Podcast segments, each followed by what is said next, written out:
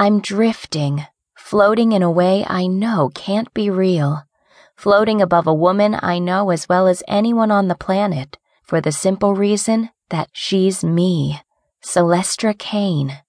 She has the same flowing dark hair falling past her shoulders, the same flawless skin and fine boned features, the same athletic frame. She's. I'm wearing a dark suit that's cut perfectly for me. There's a man beside me, wearing an almost identical suit.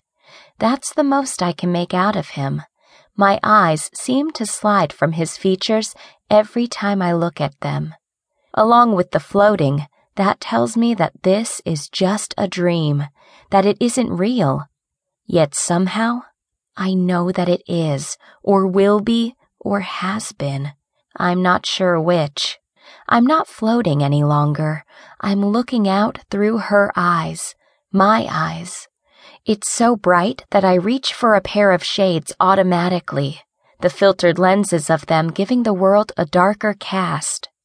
The field has changed a lot from the way it would have been back when it was in use. The whole climate is different now.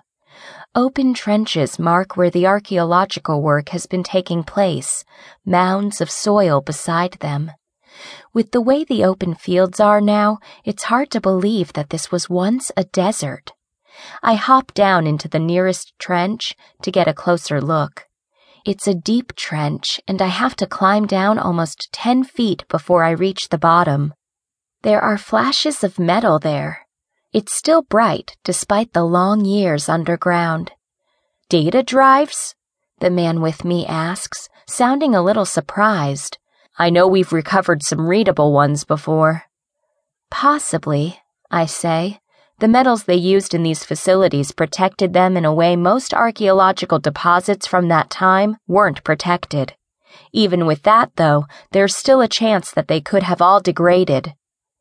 Well, I guess a few thousand years in the ground will do that. The man replies. I can hear the tension in his voice, though. We need this. Taking a sonic brush from my pocket, I start to peel away the layers of dirt very carefully, the ultrasonic sound waves scraping it away more gently than a normal digging tool ever could. These things have been in the ground for thousands of years. A lot of it looks like fairly standard lab equipment, I say, though the typology seems a little off. Some of these things are more advanced than I'd expect given the period. It's hard to keep a note of excitement out of my voice. We both know what that is likely to mean. Keep going, my companion says, though he makes no move to join me in the trench. I keep rooting through the finds, hoping for something clear, something definite. I sift through the soil, looking for things below the current layer of the trench. It's bad archaeology when we haven't recorded everything at that level, but some things are more important. The fate of the world, for one. What I find is a scrap of metal, a plate obviously designed to be bolted onto something else, but loose now.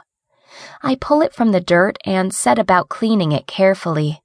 If this place is what we think it might be, then the metals in it won't have corroded the way iron or even steel would have after all this time. It has just two words written on it, raised slightly from the surface so that as I run my hand over them, I can feel them. Location 6. Do we know anything about a location 6? I call up to the top of the trench. The man there nods, though I still can't seem to make out his features. The dream, or my memory, won't let me have that. It used to be a base belonging to the underground. It's mentioned in some of the old records. He's trying not to sound too excited about it, but I can tell that he is from the slightly too rapid way he says that. Location 6 is obviously a big deal. I never thought that we'd actually find it. And now we have, I say. You're going to have to bring in a team to collect the important parts from here. He nods and takes an in ear phone from a pocket, putting it in place and relaying details of the location. I notice that he doesn't tell the crew on the other end exactly what we have found. It's a very big deal then.